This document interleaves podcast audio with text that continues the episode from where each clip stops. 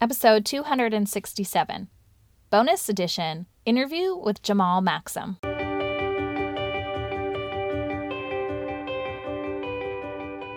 Hey, y'all, welcome to the Empowering Educators Podcast. I am Gretchen, your host and expert lesson learner.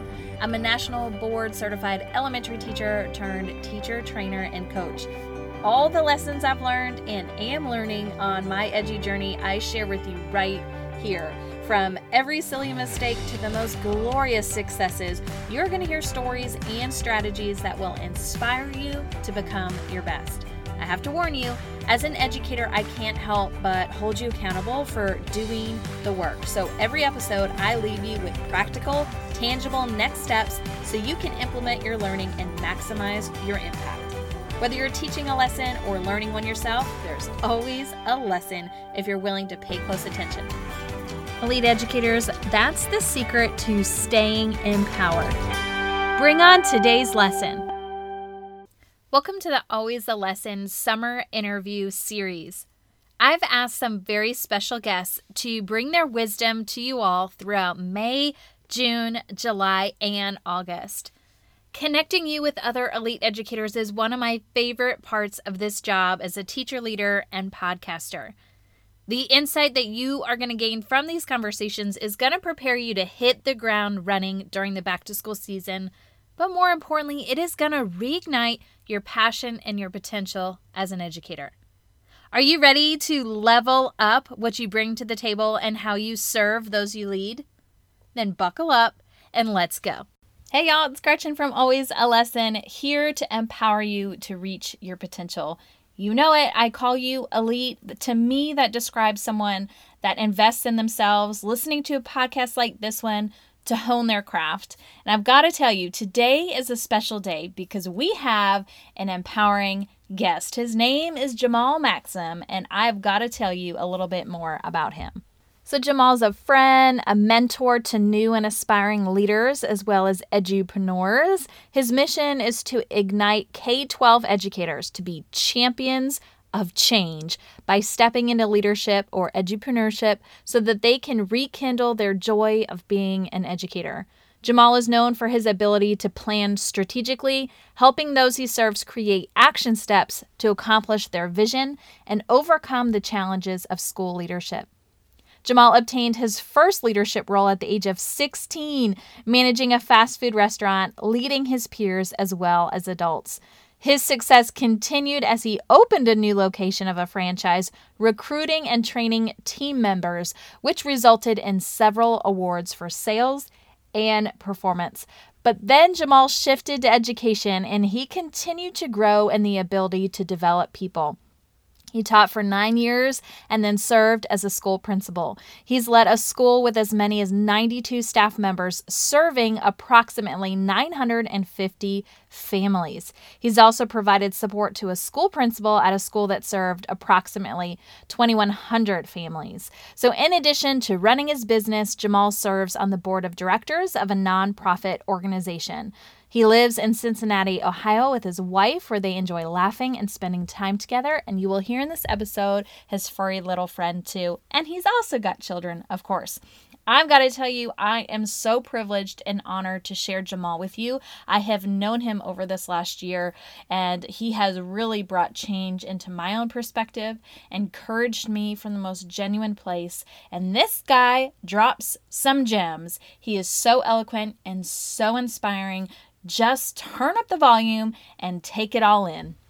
Well, hey, Jamal, thanks so much for being a guest here on the Empowering Educators Podcast. All right. Thank you so much, Gretchen. It's an honor to be here and to talk with you and, and the listeners. Yeah, we're going to share all the things about what you're doing in education, how we've worked together in the past. So let's just dive right into it. How do you and I know each other? What platform have we been able to connect and, and serve other educators on? Yeah, so we met on Clubhouse and we've been in some education rooms together. And I think we initially met in um, Giancarlo's room, mm-hmm. which we call homeroom. and from there, we started to, you know, um, develop relationship. And we've, you um, actually co moderated a room with me and my club um, that we do every Wednesday called the Principal's Office, and then we've been in some other clubs together. And you were, I believe, you were a guest in one of my challenges that I've done, where mm-hmm. you did a where you did a session um, during one of the five day challenges, and so um, so yeah. yeah. It's been great. Clubhouse is one of those things that people either love or hate, mainly because they love it because they've met folks like you, but hate it because they don't understand it. So, give us a mm-hmm. quick rundown. Why would Clubhouse be helpful for educators? Why should they get on that app? Well, definitely, they definitely need to get on the app because it's a way to connect with other educators from across the world. So you're not just connecting with other educators in your state or your school district, but across the world, and you get these variety of perspectives. You develop relationships, and you get help because one of the things I found on Clubhouse is I get ideas from other people and as I'm learning what they're doing, but then I'm also able to support them and what they're doing. So it's a great space for collaboration, networking, and I would just say professional development because the rooms that are are hosted on Clubhouse are are like mini PD sessions where someone is sharing and then in the moment you can ask questions, you can ask them to elaborate, and so it's a it's a great tool. Yeah, you can chat, you know, just type in stuff as you're listening, or you can come what they say on stage and you can use your voice to interact and ask questions, like you mentioned. It's so personalized it's like a level up from Twitter where you were just kind of chatting back and forth on a specific topic. And I have met so many great people and learned so many things. And I love that you can pick and choose what you want to participate in, you know, what topics you're interested in and when, what part of the day you're you're even willing to hop in and you can go in for a minute and out for a minute. It's just really casual, but a great opportunity. So I'm so glad it was created and obviously glad to connect with you. Will you tell us um, what are you doing in education right now? What is is your role, but also walk backwards. Where did it all start? Okay, so I'll I'll start backwards and bring it towards today. Okay. And so I started really, I was in business. I went to school, got a business management degree. Um, I was fresh out of college and was in marketing and business management, just doing the whole corporate thing. And, and to be honest, it was extremely boring. I didn't feel like I was helping anybody achieve their full potential and that's always been my passion to just to help other people fulfill their potential. And so that led me to education and i started out so of course i had to go back to school. And then got into my first classroom in a charter school in um, a very tough area of cincinnati and i was teaching technology. It's k-8 school. So i began to teach there began to take on more leadership responsibilities became the team leader of um, what they would call, you know, the specials teachers, mm-hmm. and you know, and I'm like, where every class is special. Come on now.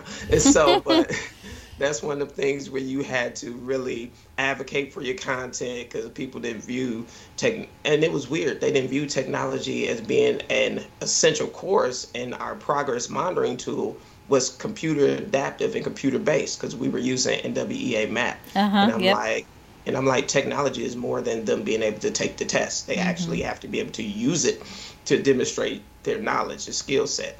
So began doing that, became the team leader, and then the model shifted where I became the school, the leader of um, the entire school's um, academic intervention that was computer based. Mm. And so it was the reading and math ac- academic intervention, and students that were below grade level didn't go to special, they came to me.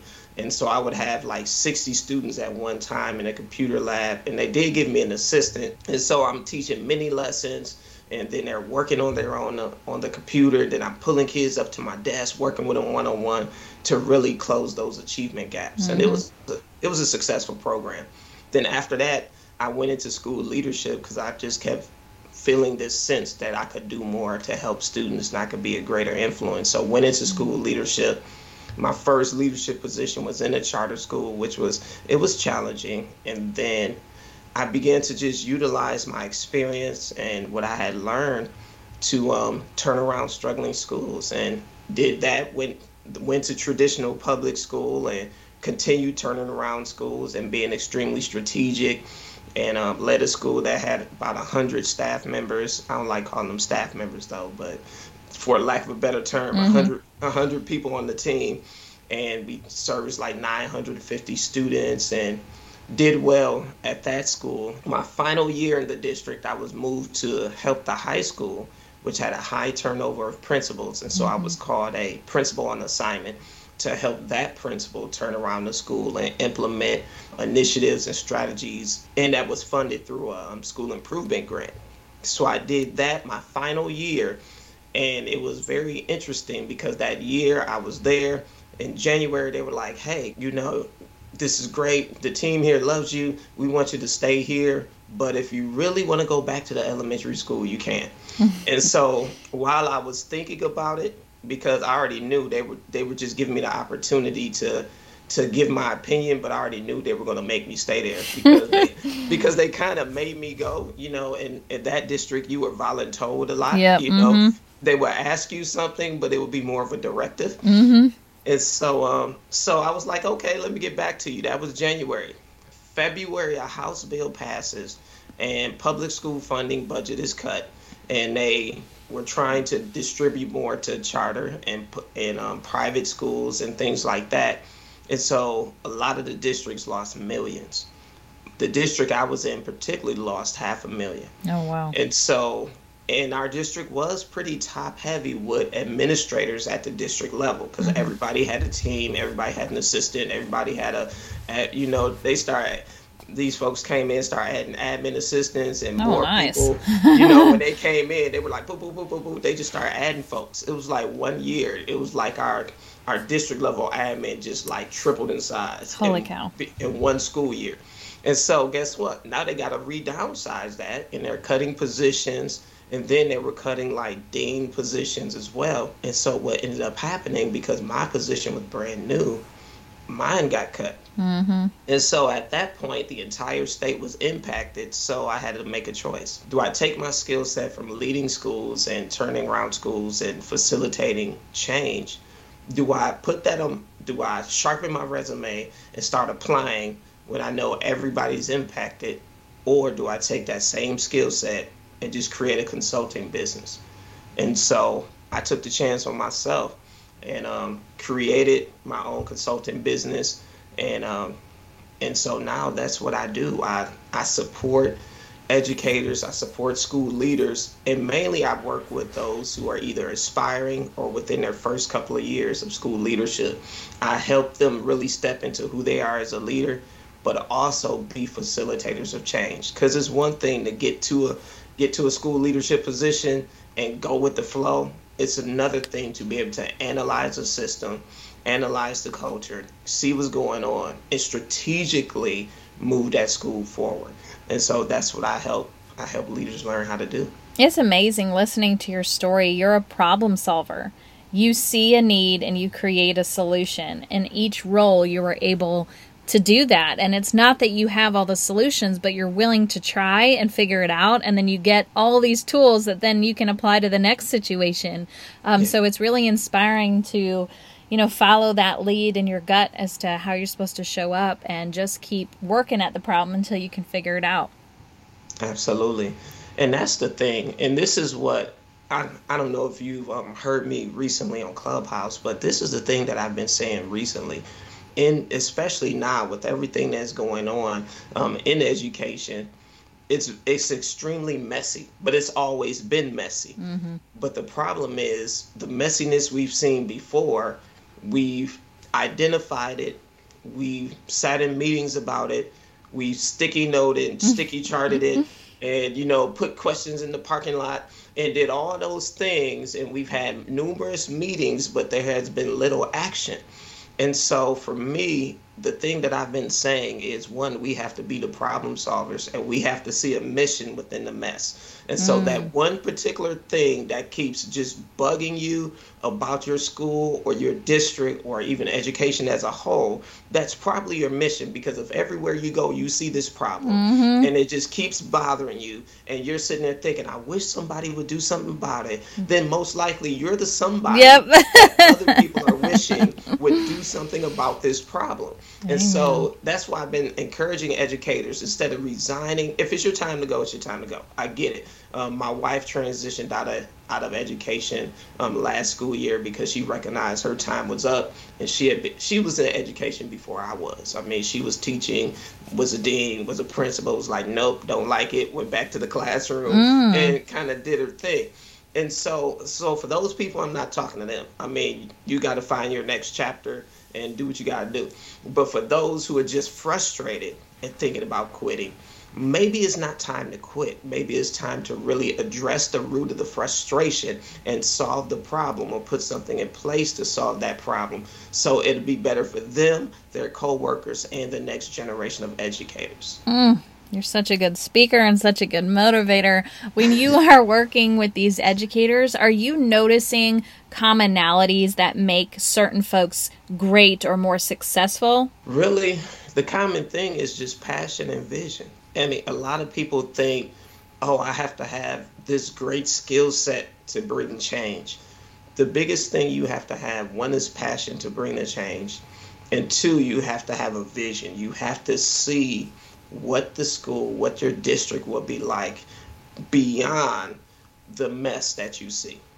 And then, you know, and that's the main thing because I help people with strategy because some folks are like, I see it, but I don't know how to get there. Mm. And so I can help you develop strategy and be intentional.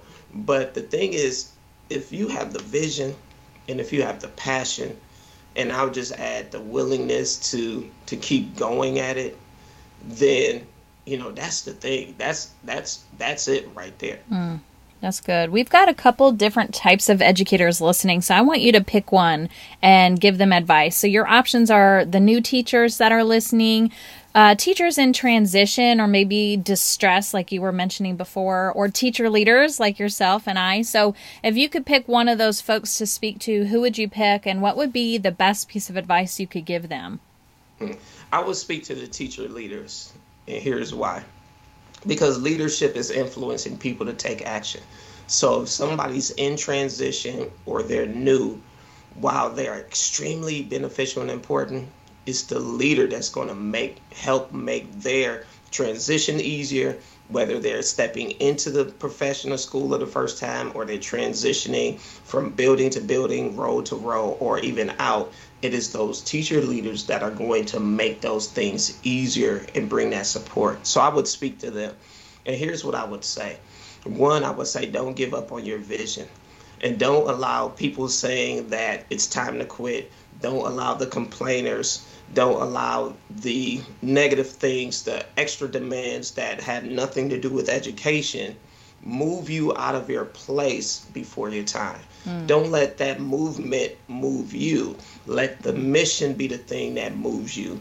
And then I would say be strategic and be patient and in my in the term being strategic don't try to solve every problem at one time because every school and every district probably has 101 problems that needs to be fixed and so and the list probably grows daily find the one problem and this is what they talk about in business about having your niche and niching down but it's the same thing when you're problem solving. Find that thing that just irks you the most that's going to give but give the biggest impact when you solve it that could be the catalyst for solution for other problems find that and work on that. Don't try to do them all at once and then be strategic. Create a strategy for how to do it. And as you're implementing your strategy remember to be patient depending on how deep the problem is, how deep seated it is in the culture, how how many mind and perspectives need to be changed, hmm. whatever systems need to be implemented. You know, all of those things may take some time, so you have to be patient. And in your patience, celebrate. Celebrate mm. every single milestone, every little thing you need to celebrate so you can stay in a place of momentum and hope as you do it. Gosh, so good. So many little nuggets of wisdom. And you're right about time. I was one of those folks that wanted a quick solution, quick fix. I want to be done. I want to move on. I don't want to live in this problem forever. But you're working with humans, and not everyone's going to move at the same pace or be emotionally ready or mentally ready. And it, it, you're right. It just takes time for folks to be willing and ready and able and leadership to change. So, um, I'm so glad you mentioned that. I also was thinking, as you're giving this advice, who do you go to to get advice to keep growing and learning yourself? Wow. So I, I listen to a variety of people because I believe that one, I believe in the concept of having a next level guide, but then also having a mentor, which is two different things. Mm. And so I have a life mentor who has, I give him permission and I'm vulnerable with him to speak to me any area of my life. He could talk to me about my business, my leadership. He could talk to me about my faith he can talk to me about how I deal with my family, how I treat my wife and kids, mm-hmm. whatever he wants to speak to. He has that permission. And whether I like it or not, I engage, I learn, and I suck it up if it's something I don't want to hear because growing isn't always easy. And so I have I have that mentor. His name is John W. Stevenson. He's a consultant, songwriter, producer. A lot of people sing his songs. He travels the world speaking and consulting. He's an author. He does all kind of stuff. I wow. mean, it would take 30 minutes to list all of his accomplishments and all the things he does. And the key is he he's in these major circles with millionaires and billionaires and people who are who we would call celebrities who are well, well known. But he's he's kind of real low key about that part. He's just because he doesn't like to promote himself, and so yeah, one of the things I'm I'm encouraging him to do is do more personal branding. But but anyway, and so that's him. But then in terms of other things, I, I believe there are people who will help you go to your next level who might not be that life mentor. So I have a few of them. You know, I draw from Pedro Adao, who helps me learn how to run challenges to execute them well.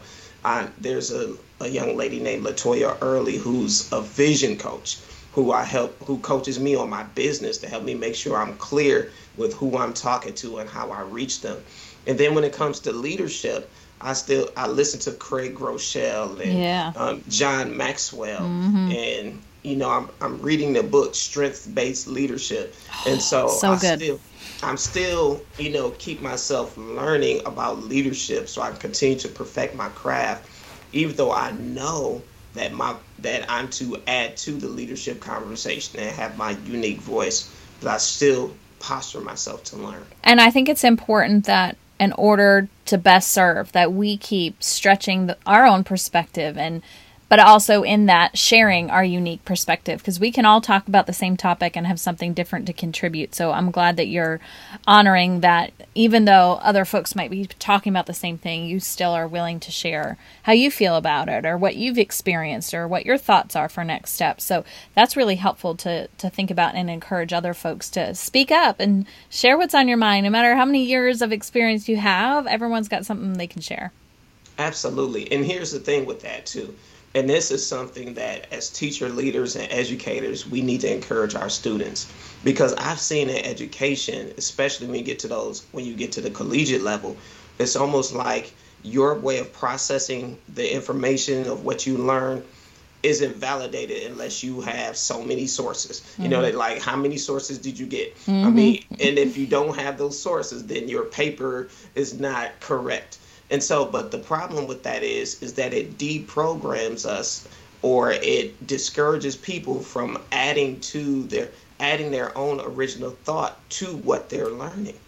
And so I believe it's essential as educators and educational leaders that we learn, but we are free thinkers. We add our own thought to it because sooner or later we have to move from being the regurgitator of information mm-hmm to the creator of information. That's how things progress. And so um, I'm glad you pointed that out. Cool. I want to ask you a silly question. Uh, it's purposeful. I'm intentional with why I'm asking. Um, I want to know your all star moment. It could be a teacher moment or a leadership moment. But the reason I do this is obviously to celebrate great educators, but I want others who are listening to get an example of success that maybe they could replicate or try in their own building so that we can continue to breed success. So, what would that moment be? Man, um, I have to really think because I don't really think I have an all-star moment like that um, because every because I celebrated progress as we go. Good. But I would say I would say my most one of the most significant moments was when I was challenged to turn around a charter school in half a school year.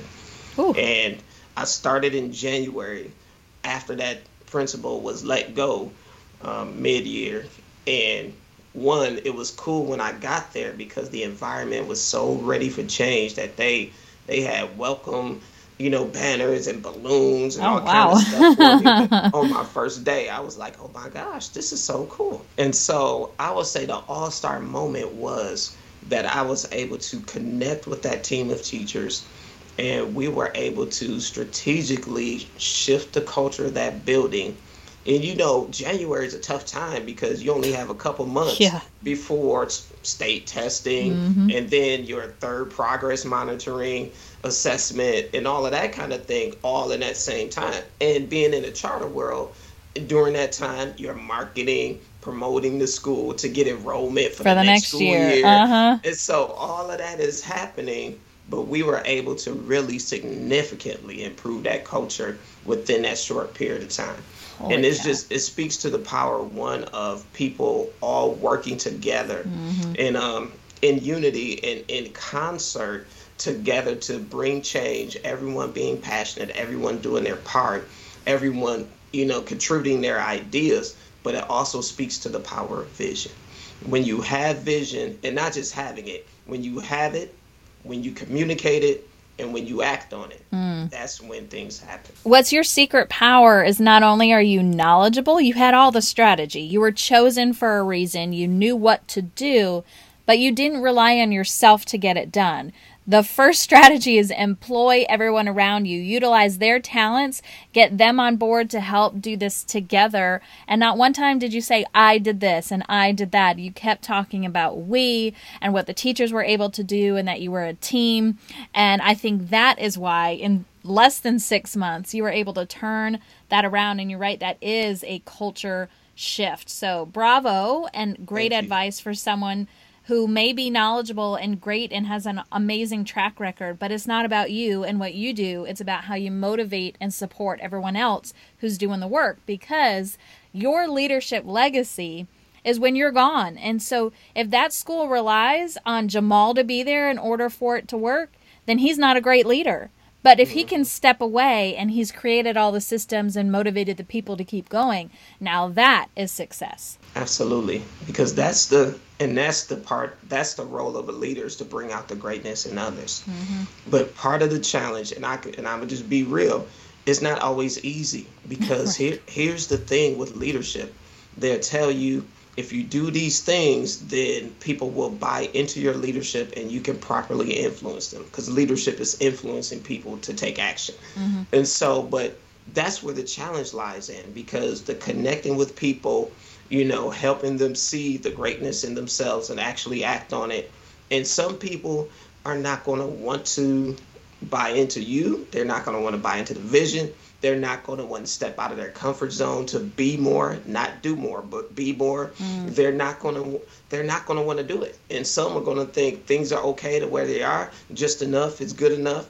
And so that's the challenge of leadership of knowing how to influence people and what to do when people exercise their right to choose and they don't choose you and there's nothing that you have done or can do about it. That's a lot to chew on. I got to take that in a minute. Yeah.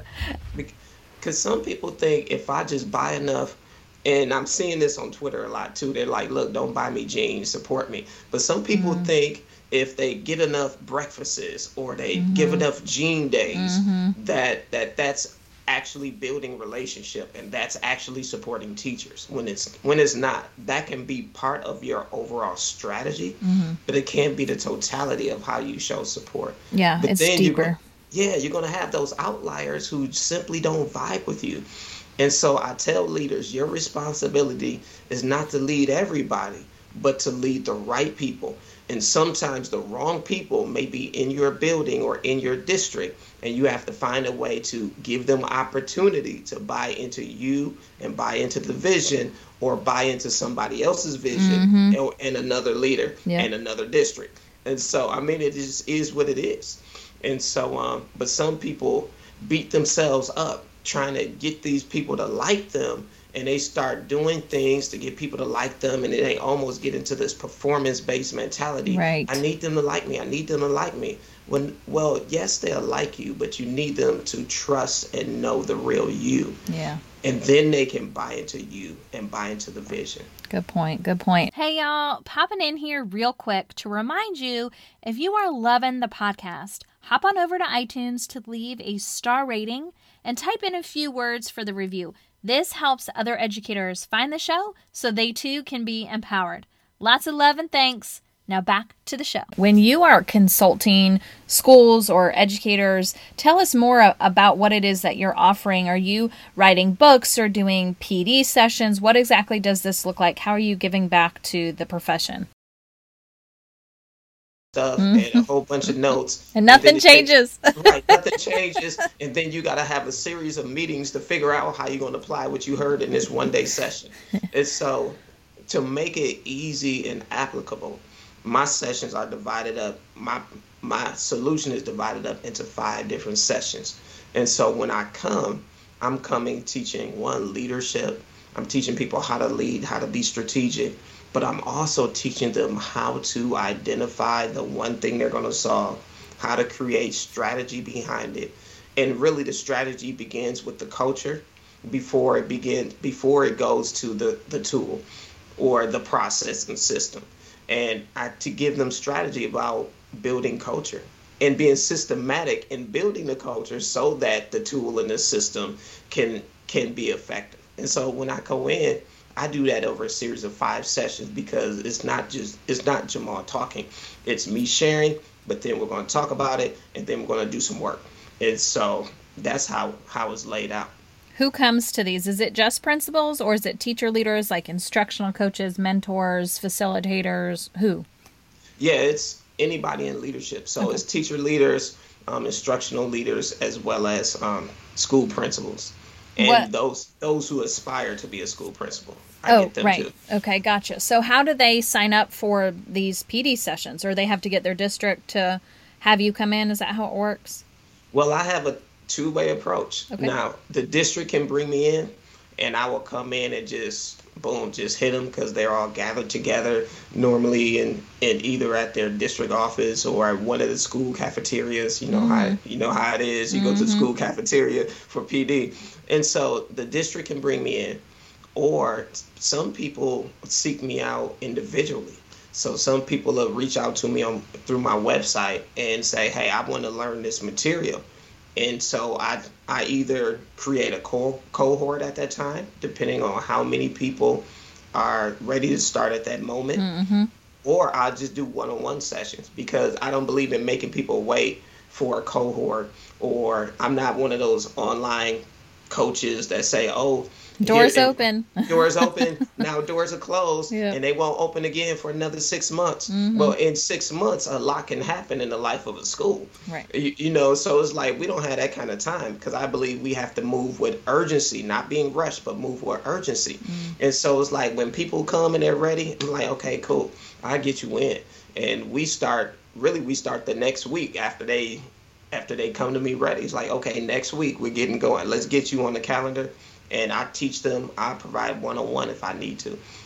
That's amazing. Okay, so I want to be respectful of your time. Before I let you go, I just wanted to ask you how do you yourself reignite your own passion, your potential as an educator? Well, one of the things I do, of course, as you heard, I continue, I stay in this place of learning and growing. And for me, my life has always been one of staying hopeful. So I have certain things that I do to keep my passion. Of course, I know how to unplug. I work out. I spend time with family. My wife will tell you not not enough time, but, but, but I spend some time with family. I have this playful pit bull that takes my mind off of any and everything because all he wants to do is play. play. Every, time, every time he sees me, he's ready to go. I don't even have to do anything. Mm. And so I do stuff like that. But I also I'm intentional to spend time in prayer. I'm a person of faith, so mm-hmm. I spend I spend a lot of time in prayer. I don't and I and I have learned not to make it one way. That I don't just talk to God, tell him everything that's going on and dip. Mm. Because because I believe God already knows everything that's going on. Yep. I don't have to inform him of anything. And so when I spend time with God, it's me talking to him and listening and spending time quiet listening. So I'll pray, I may say something, and then I'll be quiet to hear what he will say back to me. Mm. And so between nurturing my spiritual life and building my faith, spending time with family, and recognizing this is my purpose in life, that's that's really what keeps me motivated. And then I add in the thing of um, of daily declarations. Some people say affirmations. Mm-hmm. I, I do declarations because I'm not trying to affirm. I'm trying to declare something, yes. establish it in my life. And so I do those daily without fail. Even on vacation, it's like boom, I get up and do it. It's just it's part fun. of how you operate, right? Yes, absolutely. Very cool. Well, on behalf of educators everywhere, thank you so much for your time. Can you tell us how to connect with you, especially if we want to do some PD with you or we want to listen in on one of your clubhouse chats? Give us all the details. Yeah, absolutely. So the best way to connect is to go to my website, jamalmaxim.org, and you can find out information about me. You can get on my calendar, and you can check out um, the the weekly lives that I do um, about school leadership and about leadership in general. But also on Clubhouse, you can follow me there in the Igniting Champion Leaders Club and catch. I do about three rooms a week now and one room is strictly for those people of faith, and it's a prayer room for education. And so, um, and so we do that Monday mornings, and then I do a weekly leadership room, which normally is a deeper dive into the topic that I talk about when I do um, my my video podcast. And so, yeah, they can connect with me on Clubhouse, but also just go to my website, get on my email list, because then they'll know exactly where I am at any time.